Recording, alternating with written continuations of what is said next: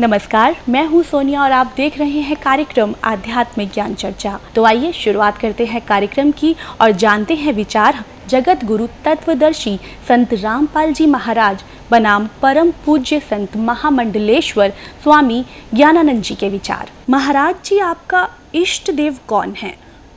श्री हमारे इष्ट अखिल कोटि ब्रह्मांड नायक जगत गुरु भगवान श्री कृष्ण हैं।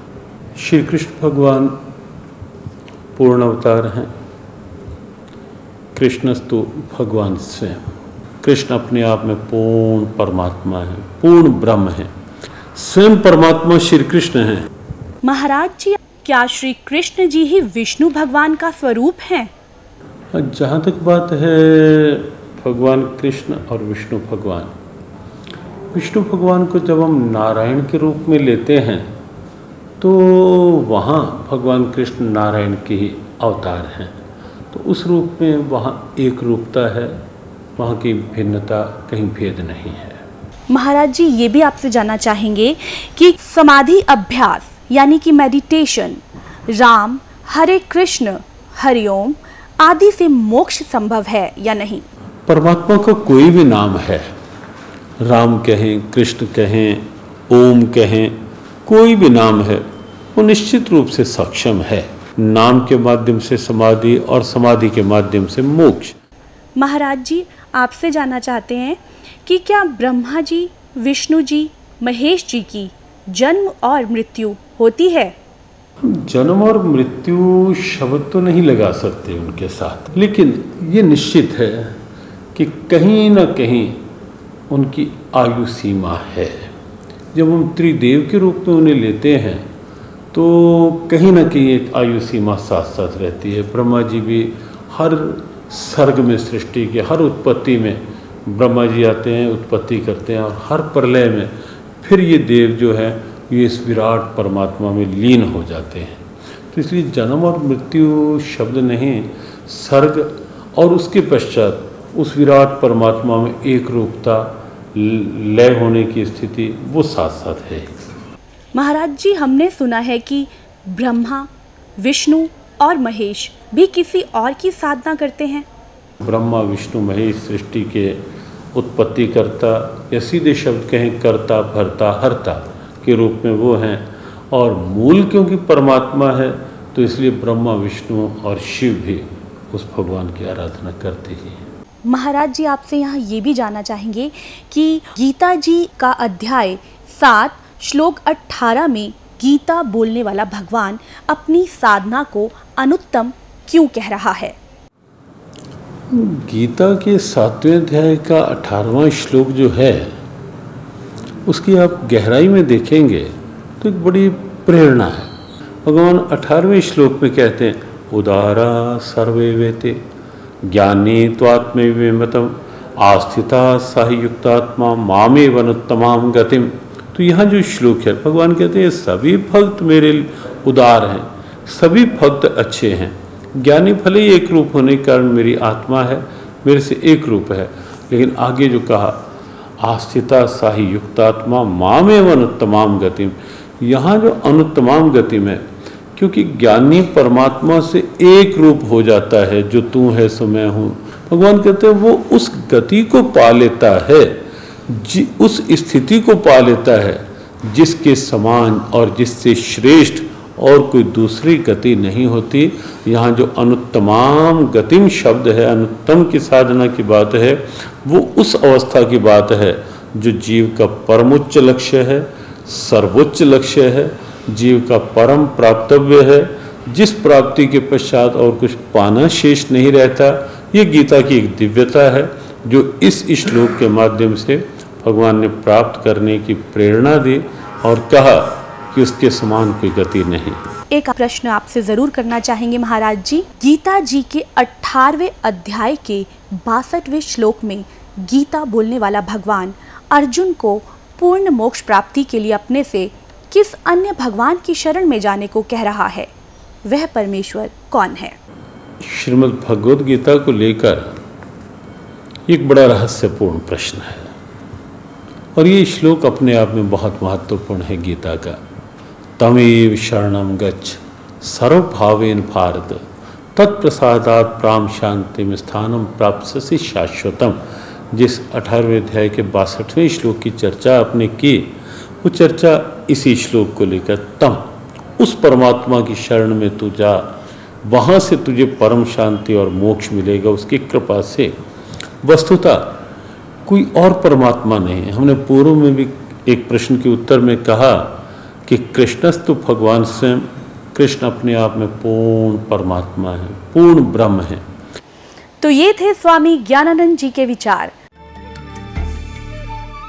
और आइए अब जानते हैं आदरणीय स्कॉन प्रमुख महामंत दास जी के विचार। आपका इष्ट देव कौन है? हमारे इष्ट देव तो भगवान श्री कृष्ण हैं। हम तो उन्हीं के लिए जन्म जन्मांतर तक उन्हीं की सेवा के लिए आराधना करते हैं कि उनकी कृपा मिले जिससे कि अंतिम समय समय जब हम प्रयाण काल होता है जब हम शरीर छोड़ें तो भगवान का कीर्तन करते उनका स्मरण करते हुए हम उनके धाम में प्रवेश करें। हरे कृष्ण। मैं यही आपसे जानना चाहूँगी कि श्री कृष्ण जी ही विष्णु का स्वरूप है। क्या ये सच है? ऐसा है कि अगर आप श्रीमद् भागवत पढ़ेंगे तो आपको पता चलेगा कि कृष्णस्तु भगवान स्वयं। विष्णु में और कृष्ण में कोई अंतर नहीं है। केवल एक ही अंतर है कि जैसे कोई व्यक्ति ऑफ़िस में और अपने घर में हो तो जब वो ऑफ़िस में जाता है तो बहुत सच संवर के ड्रेस वेस ठीक से पहन के जाता है। जब घर पे है तो कोई फॉर्मेलिटी नहीं है। तो श्री कृष्ण का जो स्वरूप है, वो निज धाम में है, अपने घर में बैठे हुए।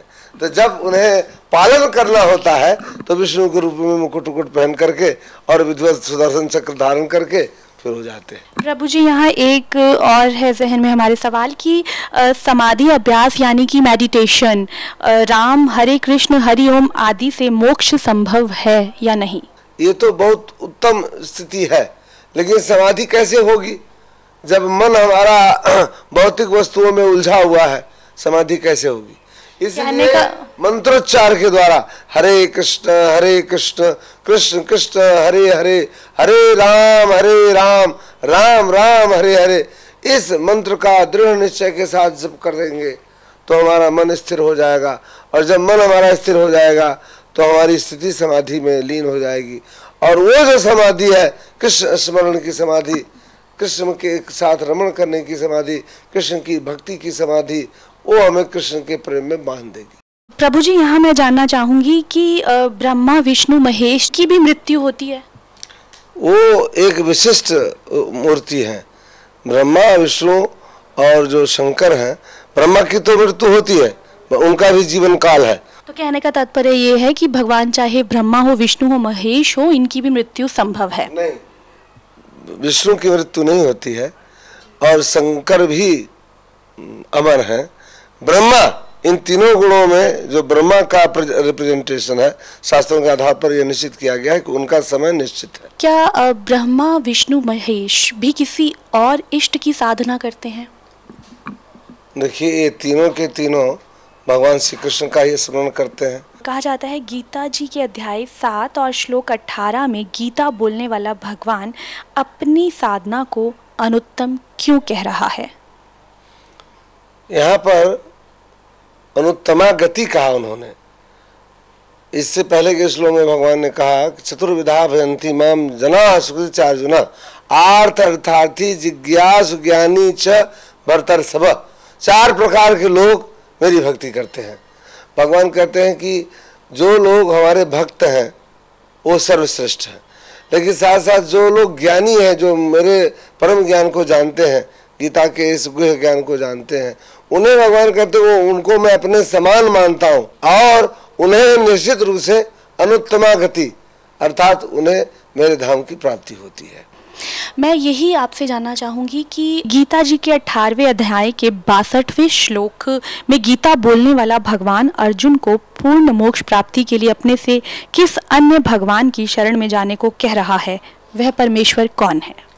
कृष्ण के अतिरिक्त तो कोई भगवान ही नहीं है कि उस उस परम ईश्वर की अर्थात उस श्री कृष्ण उस मेरे कृष्ण की या मेरी आराधना तो हृदय में बैठ के करो। ये थे आदरणीय स्कॉन प्रमुख महामंत दास जी के विचार। और आइए अब जानते हैं जगत गुरु तत्वदर्शी संत रामपाल जी महाराज के विचार। सतगुरुदेव की जय। बंदी छोड़ कबीर परमेश्वर जी की जय। बंदी छोड़ गरीबदास जी महाराज जी की जय। स्वामी राम देवानंद जी गुरु महाराज जी की जय। सर।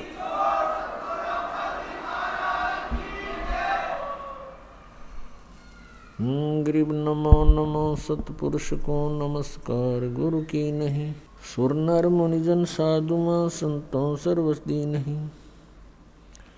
सतगुरु साहेब संत सब डंडो तुम प्रणाम आगे पीछे मध्य हुए तिनको जा कुर्बान।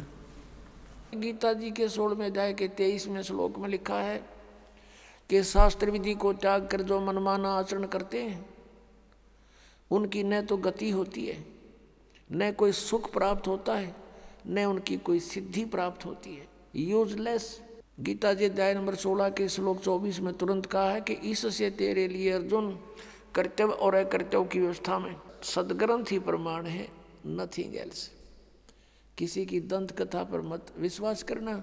जो अपने सदग्रंथों में लिखा है, उसी में वे ऑफ़ वर्शिप सही है फाइनल है।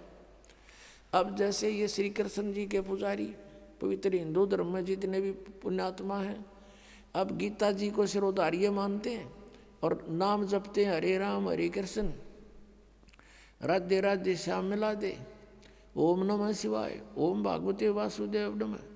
एवे नम ये पता नहीं कितने मंत्र बना रखे गीता जी में है कोई मंत्र ऐसा? गीता जी में फाइनल फैसला कर रखे है। गीता जी दया नंबर आठ के श्लोक नंबर तेरह में कहा कि, ओम इति एक अक्षरम ब्रह्म व्यवहारण माम अनुसमरण ये प्रयाति तदन देहम सयाति परमाम गति मुझ ब्रह्म का, माम ब्रह्म, मुझ ब्रह्म का केवल ओम इति एक अक्षरम ये ओम एक अक्षर है नथिंग एल्स और कुछ नहीं। उच्चारण करके सिमन करता हुआ जो अंतिम श्वास तक शरीर छोड़ने तक इसका सिमन करता हुआ छोड़ कर जाता है, यह प्रियाति तदन देहम सयाति परमाम गति, वो परम गति को प्राप्त होता है। ओम से मिलने वाली परम गति, ओम से मिलने वाली श्रेष्ठ गति कौन सी है? ब्रह्म लोक प्राप्ति, क्योंकि ओम ब्रह्म का मंत्र है। गीता जी अध्याय नंबर सात के श्लोक नंबर अठारह में गीता ज्ञान दाता ब्रह्म श्री कृष्ण जी में बोल रहा है।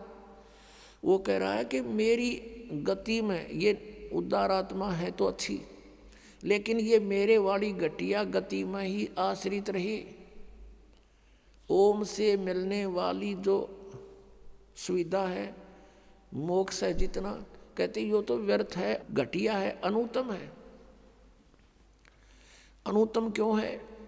क्योंकि गीता ज्ञानदाता स्वयं कह रहा है, चौथे अध्याय के पाँचवें और नौवें श्लोक में, दूसरे अध्याय के बारहवें श्लोक में, दसवें अध्याय के दूसरे श्लोक में, अर्जुन तेरे और मेरे बहुत जन्म हो चुके हैं, तू नहीं जानता, मैं जानता हूँ। तो इसी से दह के जन्म मृत्यु, ब्रह्म की भी, और पुजारी भी फिर जो दुखी जन्म और मृत्यु जैसा दुख नहीं पृथ्वी पर। इसलिए गीता ज्ञानदाता अठारहवें अध्याय के बैसठवें श्लोक में कहता अर्जुन, तू सर्वभाव से उस परमेश्वर की शरण में जा। उसकी कृपा से ही तू परम शांति को और सनातन परम धाम को प्राप्त होगा। अब पुण्यात्माओं, सत्रहवें अध्याय के तेईसवें श्लोक में गीता जी में स्पष्ट किया है कि उस सचिदानंद घन ब्रह्म की पूजा, यानी तत्ब्रह्म, उस परम अक्षर ब्रह्म की साधना का तीन मंत्र का जाप है। उसको प्राप्ति का, ओम तत् तत्सत ओम ब्रह्म का सरपुरुष भी कहते हैं इस ब्रह्म को, और तत् अक्षर पुरुष का वो सांकेतिक है। और सत जो है परम अक्षर ब्रह्म का, इनकी मजदूरी करनी है। इन तीनों की साधना से ही परमात्मा प्राप्ति, सतलोक प्राप्ति होगी। ओम और तत् सांकेतिक है, ये दोनों मिलकर दो अक्षर का सतनाम बनता है। और तीसरा वो सार नाम है, जो सत कहा है, गीता जी अध्याय नंबर सत्रह के श्लोक तेईस में। तो कहने का भाव ये है कि हम साधना करने का खूब कोशिश की हमने। अब पढ़े गीता और नाम ले हरे कृष्ण कृष्ण कृष्ण, हरे हरे, राधे राधे। कोई बात हुई या बालकों का खेल बना रखे हमने, भगवान की तरफ़ जरा भी ध्यान नहीं दिया। गीता जी में है कहीं ये मंत्र, फिर जाप किस लिए कर रहे हो? परमात्मा का विधान है ये।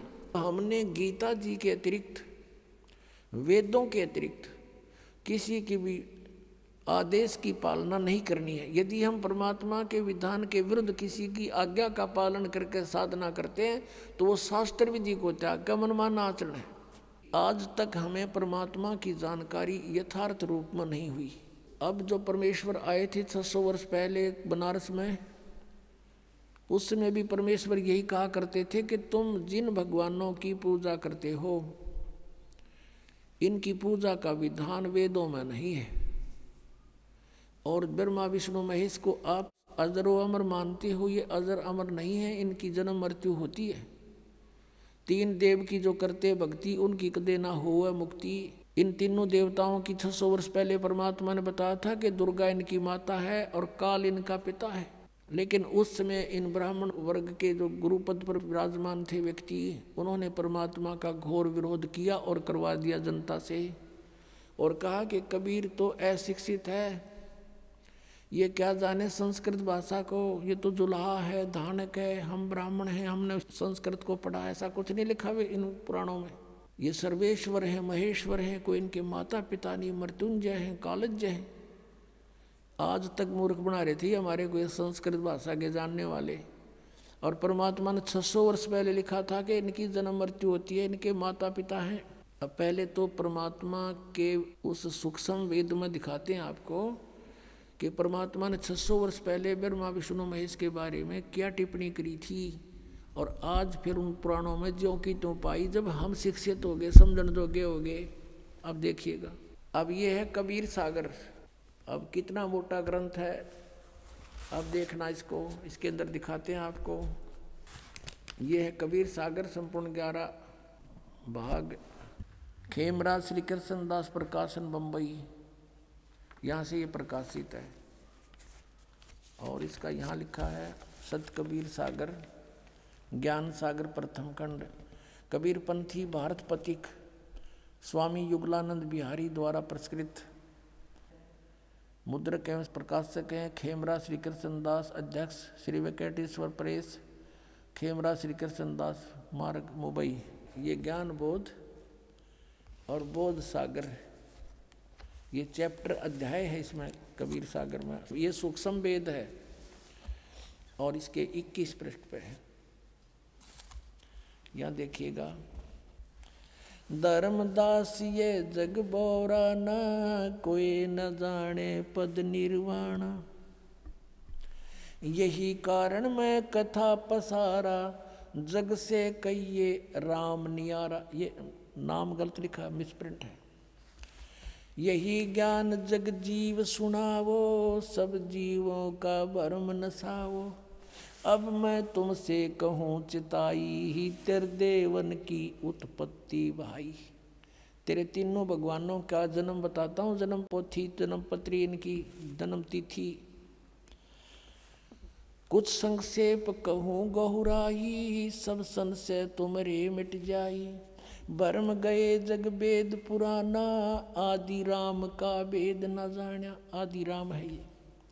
राम राम सब जगत बखाने आदि राम कोई बिरला जाने सब राम राम अल्लाह अल्लाह कर रहे हैं गॉड गॉड। आदि राम यानी सनातन परमात्मा को कोई नहीं जानता। ये राम है, नाम नहीं, सब गलत पिंड है ज्ञानी सुने सो हृदय लगाई। मूर्ख सुने तो गम ना पाई। अब ब्रह्मा विष्णु महेश के तीनों देवताओं के माता पिता बताता हूँ। माँ अष्टंगी पिता निरंजन, ये जमदारुण वंशन अंजन। पहले कीन निरंजन राई पीछे से माया उपजाई। माया रूप देख अति शोभा, देव निरंजन तन मन लोभा। काम देव धर्मराय सताए, देवी को तुरंत दर खाए पेट से देवी करी पुकारी, हे साहेब में मोह करो उबारी। टेर सुनी सतगुरु तय आए, अष्टंगी के बंद छुड़वाए। धर्मराय को हिकमत कीना, नख रेखा से भग कर लीना। धर्मराय करे भोग विलासा, माया को रही तब आशा। ये धर्मराय काल को भी कहते हैं। ये काल ज्योत स्वरूपी निरंजन काल या ब्रह्म कहो, ये दुर्गा का पति है। और ब्रह्मा विष्णु महेश इन दोनों के संयोग से उत्पन्न हुए परमात्मा बता रहे तीन पुत्र अष्टंगी जाए ब्रह्मा विष्णु शिव नाम धराए। तीन देव विस्तार चलावे, इनमें यो जग धोखा खावे। पुरुष गम कैसे कोई पावे, काल निरंजन जग भरमावे तीन लोक अपने सुत दीन्या, सुन निरंजन बासालीन्या तीन अपने पुत्रों को तीन लोक पृथ्वी लोक स्वर्ग लोक और पाताल लोक दे करके स्वयं वो गुप्त रहता है, इक्कीस में अपने ब्रह्मांड के ऊपर ले किनारे पर। अलग निरंजन, सुन ठिकाना, सुन यानी ऊपर, वो कम प्लेस में या अलग अलग स्थान बनाकर रहता है। और ब्रह्मा, विष्णु, शिव भेद न जाना अलख निरंजन, सुन ठिकाना, ब्रह्मा, विष्णु, शिव भेद न जाना। तीन देव सो उसको धावे निरंजन का वे पार न पावे। अभी तक ब्रह्म की प्राप्ति ब्रह्मा विष्णु में इसको नहीं होली। अलख निरंजन बड़पट पारा, तीन लोक जीव कीन आहारा। तीनों लोकों के जीवों को खाता है ये। बड़ा ठग है बटपारा माने छली व्यक्ति है ये। ब्रह्मा विष्णु शिव नहीं बचाए, सकल खाए पुन दूर उड़ाए। कहते ब्रह्मा विष्णु महेश अपने पुत्रों को भी खाओगा ये आखिर में। तिनके सुत हैं, तीनों देवा, आंध्र जीव करते हैं सेवा। इनके पुत्र हैं, तीन, यानी इनके, ब्रह्मा, विष्णु, महेश जो हैं, काल और दुर्गा के पुत्र हैं। और ये अंदर जीव, अंधे जीव, इन ब्रह्मा, विष्णु, महेश की पूजा करते हैं। अंधे माने ज्ञानहीन। अकाल पुरुष का हो नहीं चीन्या, काल पाए सभी गैलीन्या। कहते तीन देव और असुर अवतारा। ताको भजे सकल संसारा तीनों गुण का ये विस्तारा धर्मदास मैं कहूँ पुकारा गुण तीनों की भक्ति में ये भूल पड़ो संसार कह कबीर निज नाम बिना कैसे उतरो पार तीन देव की करते भक्ति उनकी कदे ना हो मुक्ति कबीर परमात्मा जी छह सौ वर्ष पहले कहा करते थे ये ज्ञान और इन संस्कृत भाषा के जानने वालों ने कहा था कि कबीर जी तो अनपढ़ हैं, अशिक्षित हैं। ये संस्कृत भाषा को कैसे समझ सकते? ये झूठा है, कपटी है, झूठ बोलता है। ऐसा घोर विरोध करा दिया परमात्मा का। वो सितम ढाए परमात्मा के ऊपर कि परमात्मा 600 वर्ष पहले आकर ये कह के गए थे कि ब्रह्मा, विष्णु, महेश के ये माता पिता हैं।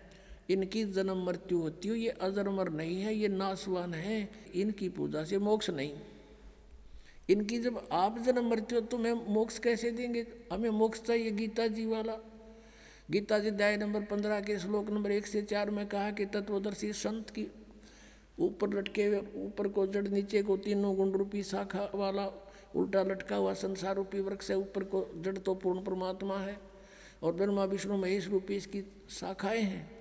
और तत्वदर्शी संत वो होगा जो इसके सभी भाग बता देता है। उसके पश्चात परमेश्वर के उस परम पद की खोज करनी चाहिए, जहाँ जाने के बाद साधक फिर लौट कर कभी नहीं आते। गीता जी अध्याय नंबर पंद्रह के श्लोक चार में कहा है, और जिस परमेश्वर ने सब ब्रह्मंडों की रचना की है, उसी की भक्ति करो, अन्य की नहीं। अध्याय नंबर अठारह के श्लोक नंबर बैसठ में कहा कि, अर्जुन, तू सर्वभाव से उस परमेश्वर की शरण में जा। उसकी कृपा से तू परम शांति को और सनातन परम धाम को प्राप्त होगा।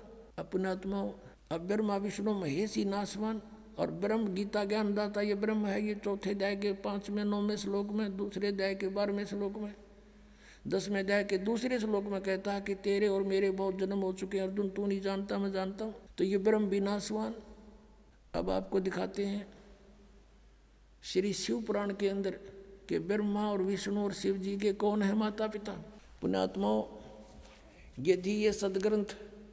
आज भी संस्कृत में होते तो ये दास भी आपके रूबरू नहीं कर सकता है सच्चाई को। भले ही आप शिक्षित हो चुके हो।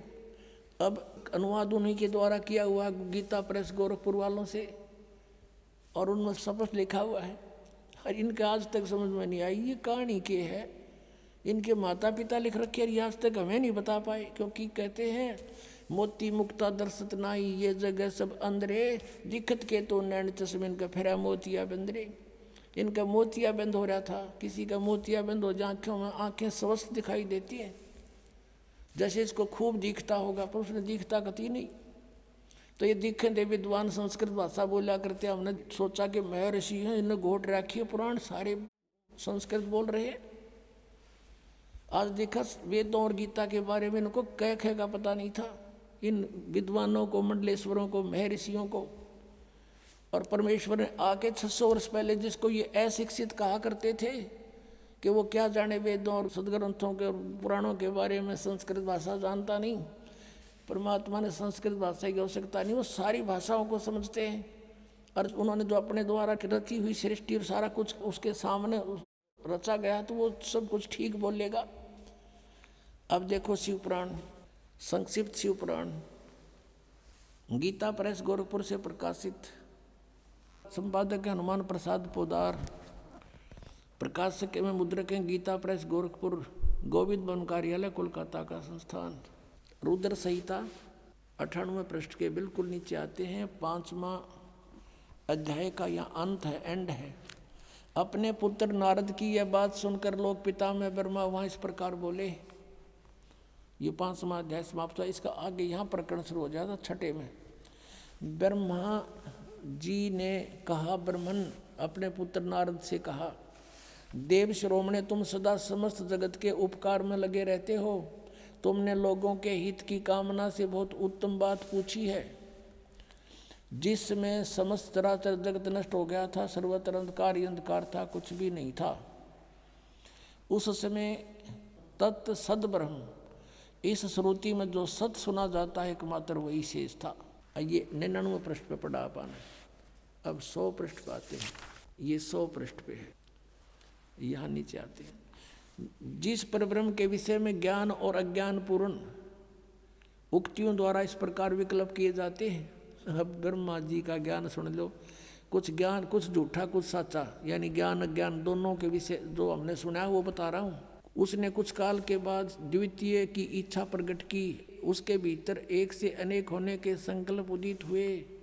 तब उस निराकार परमात्मा ने अपनी लीला शक्ति से अपने लिए मूर्ति की कल्पना की। ये कहे, निराकार हो ब्रह्म। और फिर कहते हो मूर्ति बन गया। वो छुपा रहता है। गीता जी अध्याय नंबर सात के श्लोक चौबीस पच्चीस में ये काल बोल रहा गीता कहता, मैं अपनी योग माया से छुपा रहता हूँ, सबके सामने नहीं आता। तो ये क्या करता अपने कभी शिव के रूप में, अपने पुत्र के रूप में, कभी किसी को ब्रह्मा के रूप में दर्शन देता है। अब यहाँ ब्रह्मा इसीलिए कह रहा है कि वो तब उस निराकार परमात्मा ने अपनी लीला शक्ति से अपने लिए मूर्ति की कल्पना की, वो आकार में आया क्या बना। जो मूर्ति रहित परम ब्रह्म है, ये ब्रह्म को परम ब्रह्म बोल रहा है, उसी की मूर्ति भगवान सदाशिव है। युग काल जो है सदाशिव रूप में प्रकट हो गया। अर्वाचीन और प्राचीन विद्वान उन्हीं को ईश्वर कहते हैं। उस समय एकाएक ही रहकर स्वेच्छानुसार विहार करने वाले उन सदाशिव ने अपने विग्रह से स्वयं ही एक स्वरूप भूता शक्ति की सृष्टि की, यानी अपने शरीर से एक स्त्री निकाली। ये न्यू कहना चाह रहा है ब्रह्मा, जबकि आपने सृष्टि रचना के अंदर परमेश्वर के द्वारा बताई यथार्थ ज्ञान सुना हुआ है, वो सच्चाई है। उसका कुछ मिलता जुलता ज्ञान ये दे रहा है। उनके अपने श्रीअंग से वो कभी अलग होने वाली नहीं थी। उस पराशक्ति को प्रधान प्रकृति, गुणवती माया, बुद्धि, तत्व की जननी तथा विकार रहित बताया गया है। दुर्गा को प्रकृति भी कहते हैं, प्रधान भी कहते हैं। अब याद रखना, गीता जी के चौदहवें अध्याय के अंदर उत्पत्ति बताएँगे जो ब्रह्मा और विष्णु जी की। ये प्रधान और प्रकृति दुर्गा के लिए कहा है, यहाँ देखना।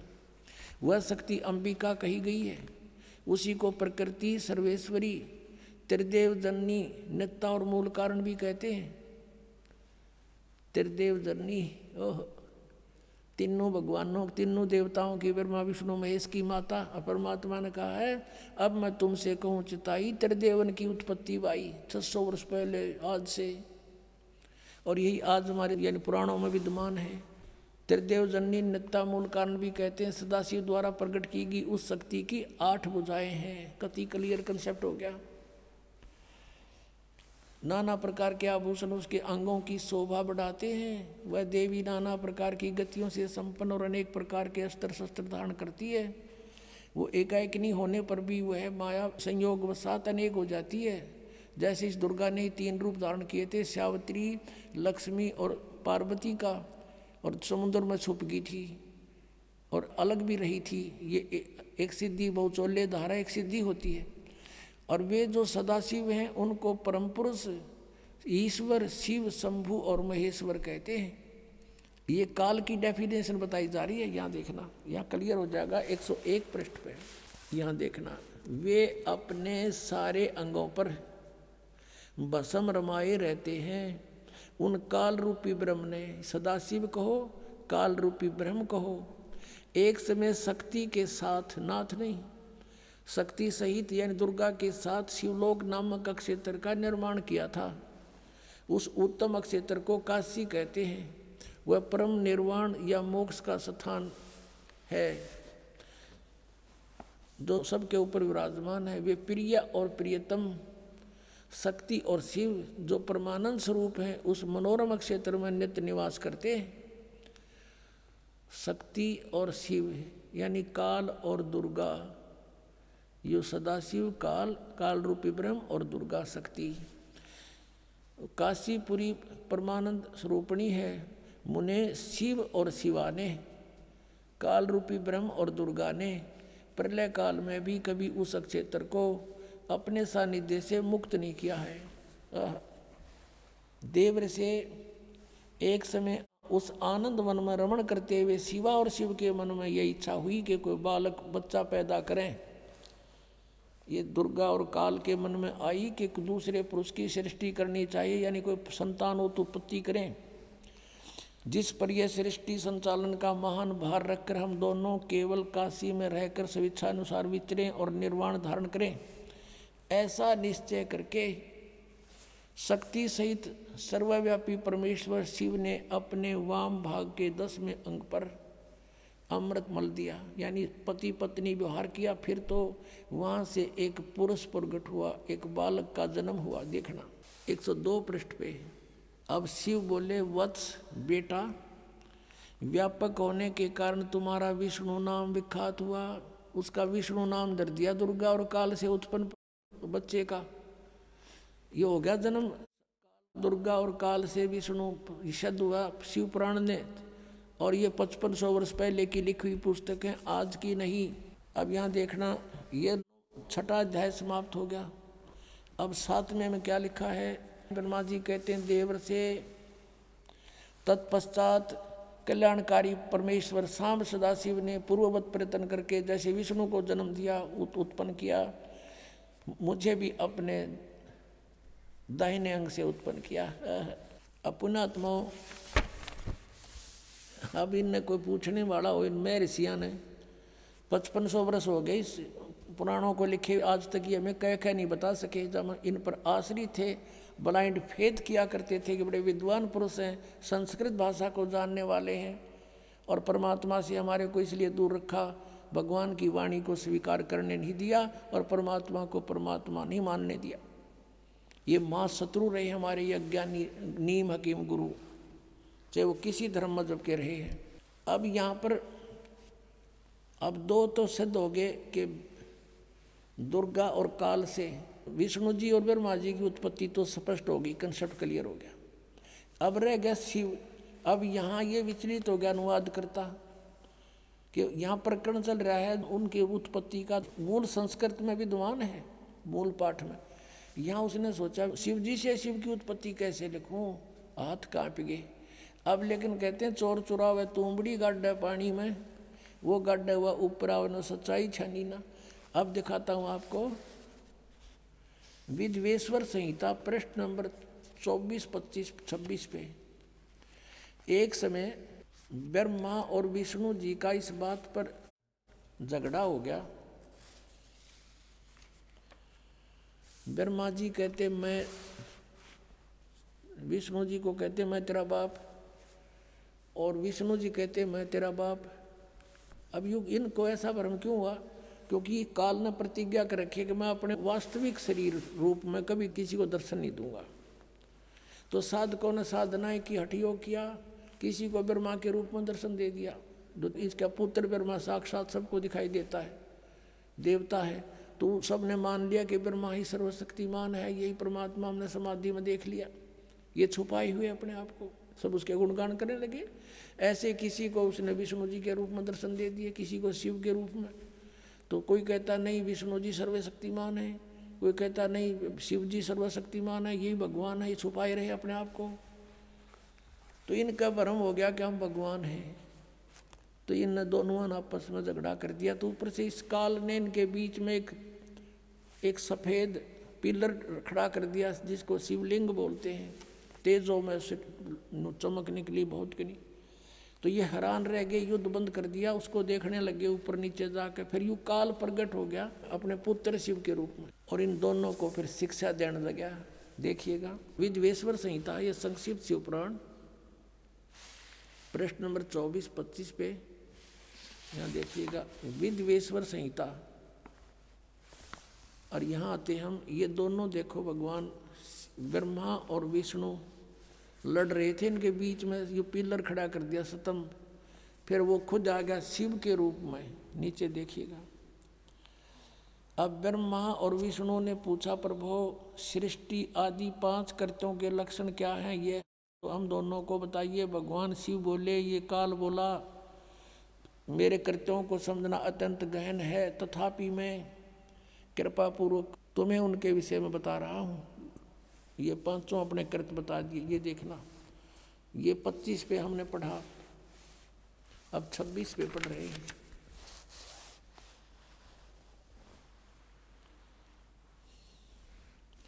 पुत्रों अब ये काल कहता है, ब्रह्मा और विष्णु जी को, पुत्रो, तुम दोनों ने तपस्या करके प्रसन्न हुए, मुझ परमेश्वर से सृष्टि और सतीथि नामक दो कृत प्राप्त किए हैं। तुमने, तुम्हारे को जो एक एक विभाग दिया है, वो मैंने दिया, पर तुमने पहले तपस्या की तप के बदले में दिए हैं। ये दोनों तुम्हें बहुत प्रिय हैं। इसी प्रकार मेरी विभूति स्वरूप रुद्र और महेश्वर ने ये मैं नहीं अन्य, दो अन्य उत्तम कृत्य सहार और तिरोभाव मुझसे प्राप्त किए हैं। अब देखो, चार हो गए। ये दो तो ये हो गए तुम दोनों ने, ब्रह्मा और विष्णु जी और रुद्र और महेश्वर और बोलने वाला पांचवा। सिद्ध हो गया युविन का पुत्र। है अब पुणात्माओं ये ज्ञान परमेश्वर ने 600 वर्ष पहले कहा था धर्मदास जी को।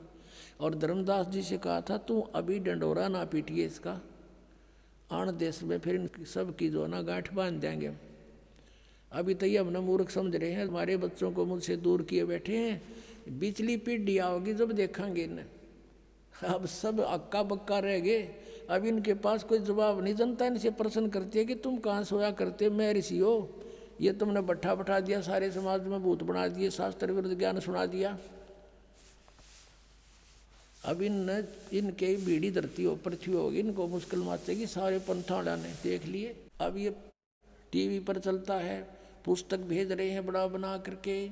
इसको पढ़कर समझदार, बुद्धिमान समाज आज कोई बालक नहीं है। गॉड गिवन माइंड आज के बच्चों में। अभी न पता ही ना था, कोई विकल्प नहीं था, कोई तुलना करने का, कोई तरीका किसी ने बताया नहीं, तुलना करें किसके ज्ञान की? आज ये कंसेप्ट क्लियर करके दर दिया माप के देख लिए सबने ये आई एस आई मार्क है जो दास ज्ञान देता है। सब सदग्रंथों में प्रमाणित है।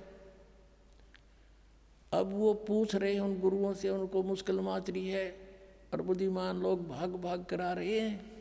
कबीर परमात्मा कहते हैं कि डूबे थे पर उबरे, गुरु के ज्ञान चमक, और बेरा देखा दर दरा उतर चले फड़े के कबीर परमात्मा हमें समझाना चाहते हैं मूर्ख गुरु के पीछे लाग रहे हो। और जब सतगुरु का ज्ञान सुना, देखा है तो डूबो होगा हमने।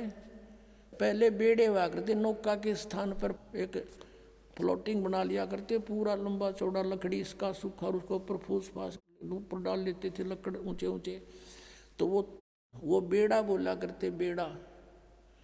और उस बेड़े के ऊपर बैठ के पार करा करते, दरिया को, बहुत पुराने समय का वो है।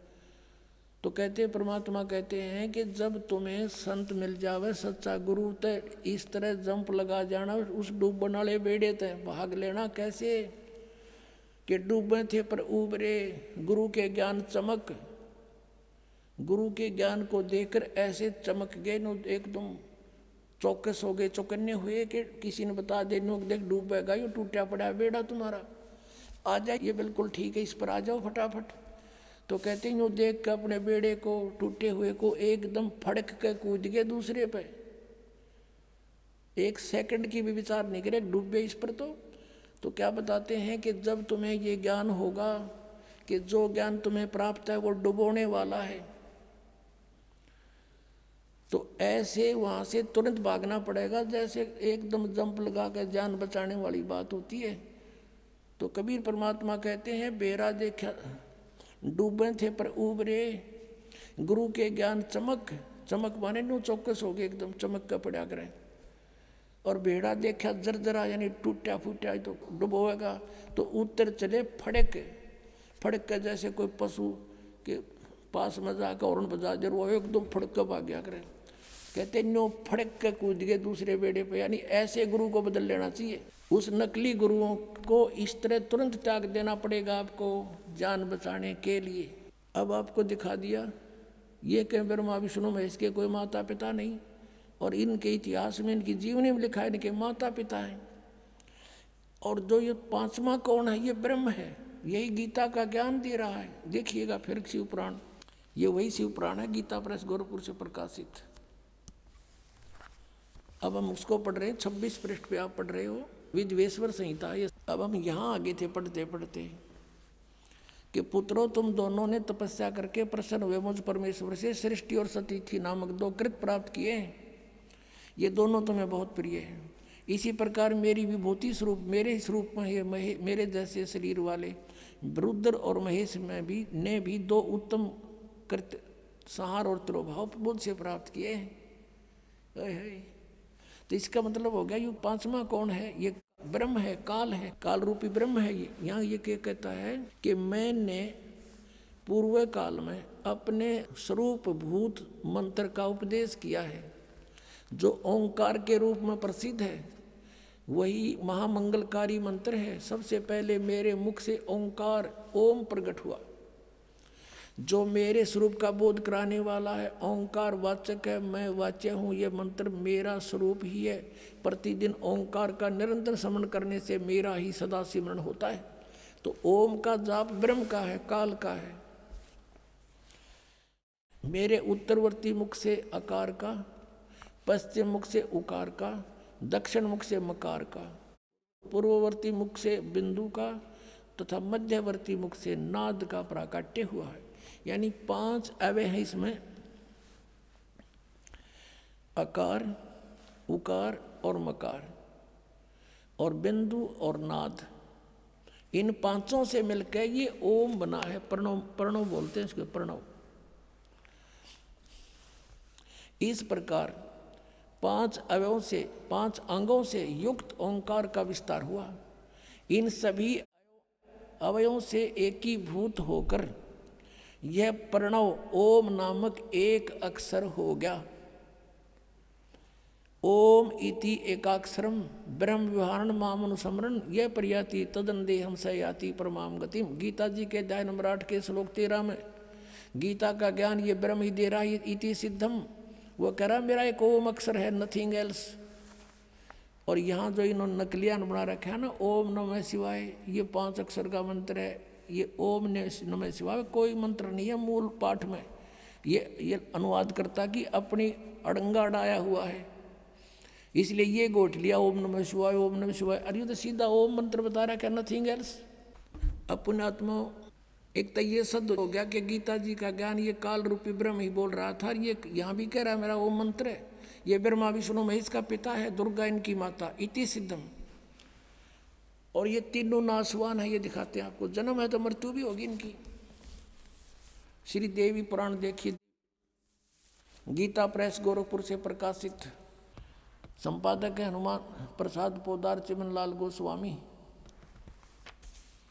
ये गीता प्रेस गोरखपुर से प्रकाशित है। अब देखिएगा इसके 123 पृष्ठ पे। तीसरा सकंद। अब भगवान विष्णु अपनी माता दुर्गा की सतुति करते हुए बोले, तुम शुद्ध स्वरूपा हो। ये सारा संसार तुम्हें से उद्भासित हो रहा है। मैं ब्रह्मा और शंकर हम सभी तुम्हारी कृपा से विद्यमान हैं। हमारा आविर्भाव यानी जन्म और तिरोभाव माने मृत्यु हुआ करता है। हमारा तो जन्म और मृत्यु होता है। केवल तुम ही नत हो, जगत जननी हो, प्रकृति और सनातनी देवी हो। भगवान शंकर बोले, देवी, यदि माँ बाघ विष्णु तुम ही से प्रकट हुए हैं तो उनके बाद उत्पन्न होने वाले ब्रह्मा भी तुम्हारे ही बालक हुए। फिर तमोगुणी लीला करने वाला शंकर, क्या तुम्हारी संतान नहीं हुआ? अर्थात मेरी भी माँ तुम ही हो। अर्थात मुझे भी जन्म देने वाली, उत्पन्न करने वाली तुम ही हो। शिवे संपूर्ण संसार की सृष्टि करने में तुम बड़ी चतुर हो। इस संसार की सृष्टि सतिथि और संहार में तुम्हारे गुण सदा समर्थ है। उन्हीं तीनों गुणों से उत्पन्न हम, ब्रह्मा, विष्णु एवं शंकर, नियमानुसार कार्य में तत्व रहते हैं। अब इस पवित्र पुराणों ने ये स्पष्ट कर दिया। पवित्र देवी पुराण ने पाँच कंसेप्ट क्लियर कर दिया इसमें। एक तो ये कर दिया कि ब्रह्मा विष्णु महेश का जन्म मृत्यु होता है, ये नासवान है। दूसरा ये कर दिया कि प्रकृति दुर्गा है, प्रकृति दुर्गा को कहते हैं। और तीसरा ये कर दिया कि ये रजगुण ब्रह्मा है सतगुण विष्णु और तमगुण शिव जी और चौथा ये कर दिया कि ये इनकी माता है दुर्गा और ब्रह्मा विष्णु महेश की यह दुर्गा माता है। और पांचवा ये कर दिया कि रजगुण ब्रह्मा है सतगुण विष्णु, तमगुण शिव जी चौथा और पांचवा कर दिया कि ये ये केवल नियमित कार्य ही कर सकते हैं। यानी किसी के कर्म में ये परिवर्तन नहीं कर सकते, आपका जैसा कर्म है वैसा ही दे सकते हैं। आपके भाग में दुख है तो ये कोई परिवर्तन नहीं कर पाएँगे, केवल पूर्ण परमात्मा, कबीर परमेश्वर आपके प्रारब्ध के पाप को काट के आपको सुख दे सकता है। उसके हाथ में कलम है, वो सर्वशक्तिमान है। अन्य ना ब्रह्म कर सकता, ना परब्रह्म कर सकता, केवल पूर्ण ब्रह्म कर सकता है सतपुरुष है। अब यहाँ आपको दिखाते हैं, ये विष्णु जी स्वीकार करते हैं कि मैं छोटा सा बालक था, तब मुझे आपके दर्शन हुए थे, आप मुझे पालने पर झुला रही थी, देखिएगा।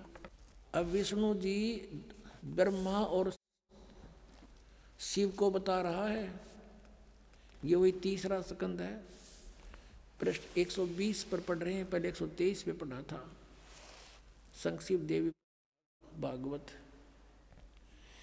अब विष्णु जी कह रहे हैं, ये वे ही दिवांगना हैं, ये वही देवी हैं जिनके प्रलय वर्ण में यानी जब जल ही जल था, सारा पानी ही पानी था, मुझे दर्शन हुए थे, उस समय मैं बालक रूप में था।